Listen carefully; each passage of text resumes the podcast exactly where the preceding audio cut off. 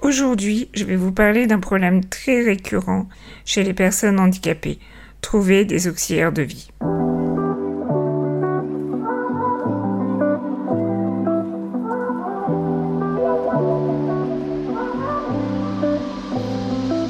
Bonjour à toutes et à tous, bienvenue dans Bulle de vie, le podcast où nous éclatons les bulles de préjugés pour laisser place à un regard neuf sur le monde du handicap. Je m'appelle Jenny Madani, je suis lourdement handicapée, mariée depuis 15 ans, maman d'une petite fille de 10 ans et je suis entrepreneur à plein temps. J'ai décidé de mettre mes années d'expérience personnelle et professionnelle à profit en devenant consultante handicap et coach pour les personnes handicapées. À travers ce podcast, je souhaite éveiller les consciences de ceux qui ne côtoient pas forcément le handicap au quotidien. Alors rejoignez-moi chaque semaine pour une nouvelle bulle de vie où nous apprendrons, grandirons et évoluerons ensemble. En fait, ce n'est pas difficile de trouver des auxiliaires de vie. Ce qui est plus difficile, c'est de trouver une auxiliaire de vie en adéquation avec notre manière de vivre ou de penser.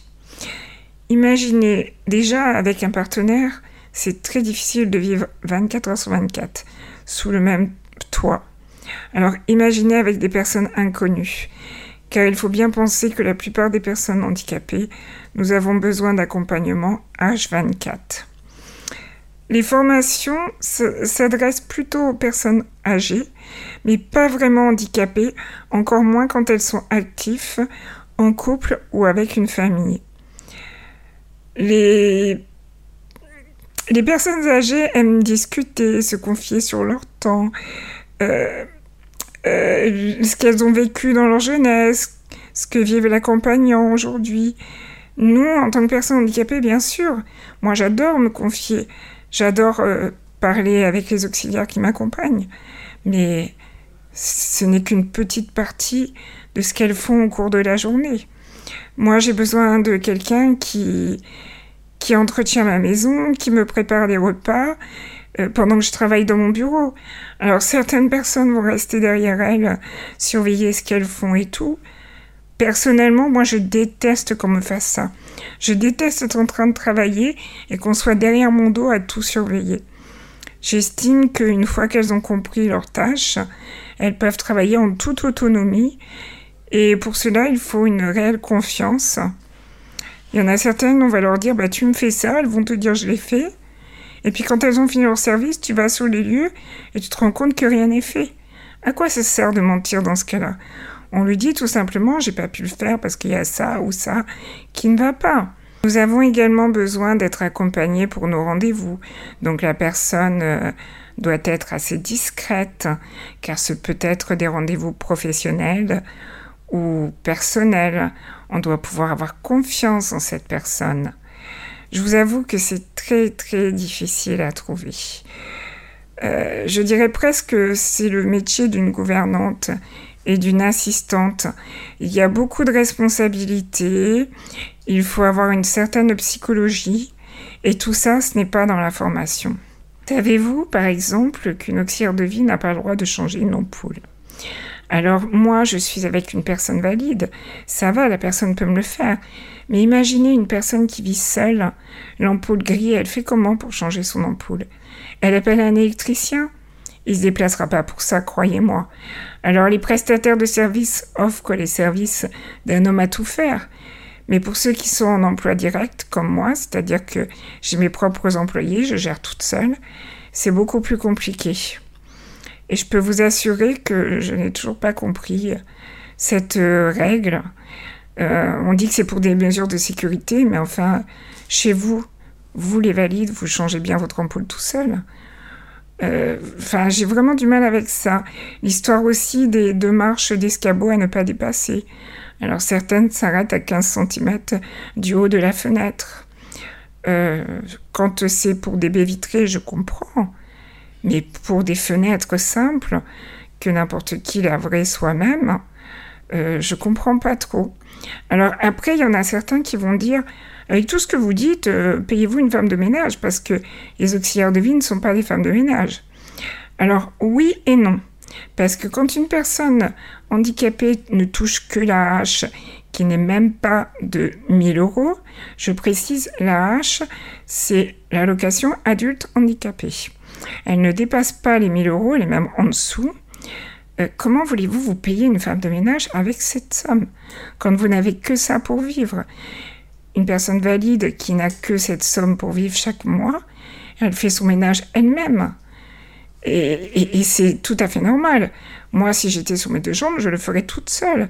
Quelquefois, je serais même beaucoup plus satisfaite de le faire moi-même que de demander à quelqu'un de le faire.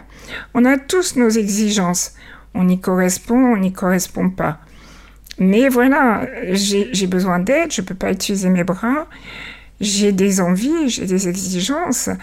Et des fois, c'est assez frustrant de voir que bah, c'est pas fait comme je le voudrais. J'aimerais pouvoir pousser mes bras, faire les choses moi-même, mais je peux pas du tout. Donc en fait, c'est une double frustration. Vous comprenez, vous ne pouvez pas le faire vous-même, et quand vous demandez à quelqu'un de le faire, ce n'est pas fait comme vous le désirez. C'est très frustrant, je vous assure. Il y a aussi la question euh, des repas ou du linge que l'auxiliaire de vie ne veut pas faire pour le reste de la famille. Perso, moi, ça me choque parce que ça exclut la personne handicapée euh, qui, se retrouve euh, exclue de sa propre famille, en fait. c'est quelque chose que je n'arrive pas à comprendre non plus. Moi, j'ai toujours vu ma mère préparer le repas. Mon mari, il explique aux auxiliaires comment le faire. Il le fait aussi des fois. Mais euh, le linge, je, préfère m'en occuper moi-même. Parce que déjà des fois, je suis très déçue parce qu'il y a des mélanges.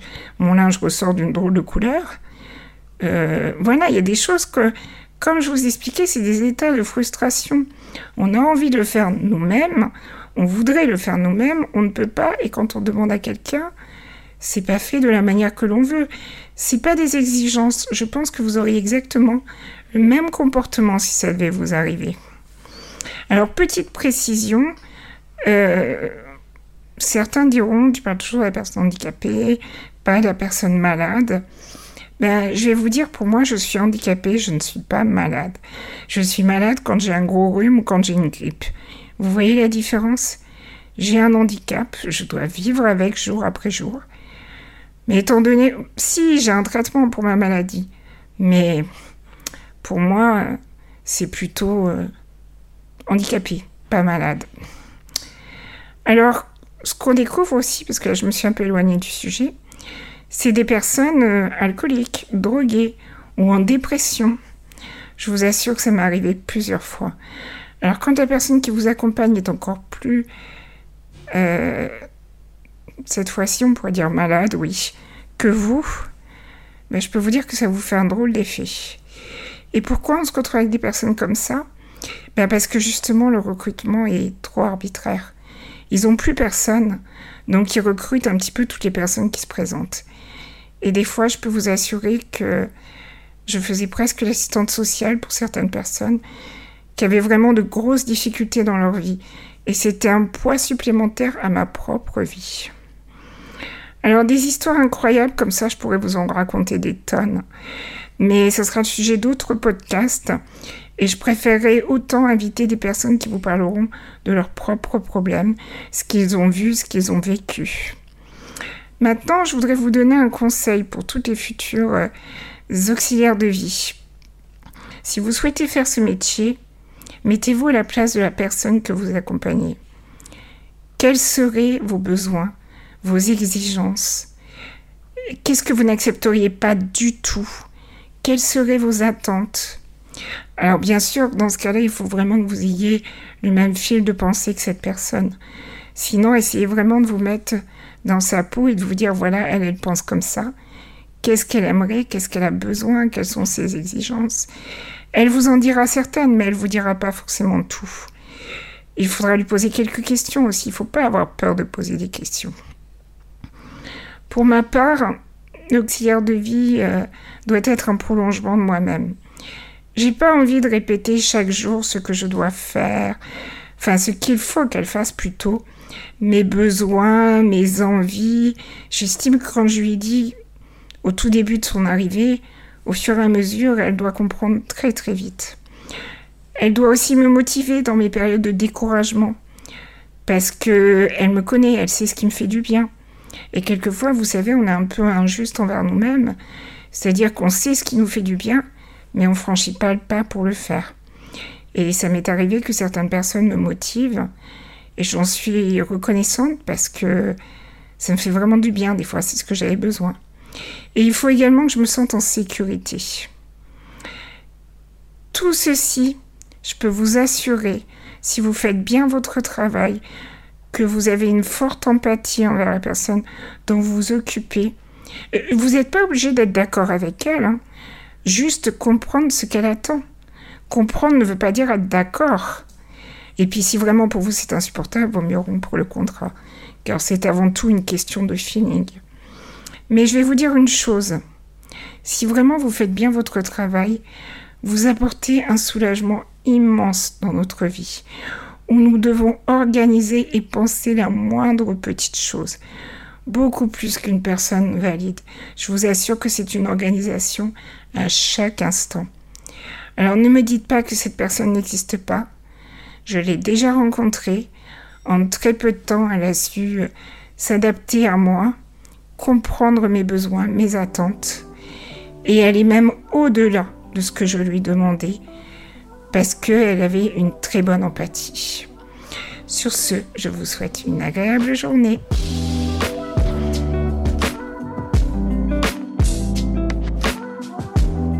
J'espère que ce dernier épisode de Bulle de vie vous a enchanté. Votre avis est précieux, alors n'hésitez pas à partager vos réflexions et commentaires sur la plateforme où vous suivez ce podcast. De plus, je vous encourage chaleureusement à faire découvrir cette expérience à vos proches, afin qu'eux aussi puissent s'ouvrir au monde du handicap. J'ai hâte de vous retrouver très bientôt pour un nouvel épisode de Bulle de vie. Restez à l'écoute et continuons ensemble à créer un monde où chacun est traité avec équité et considération. À bientôt!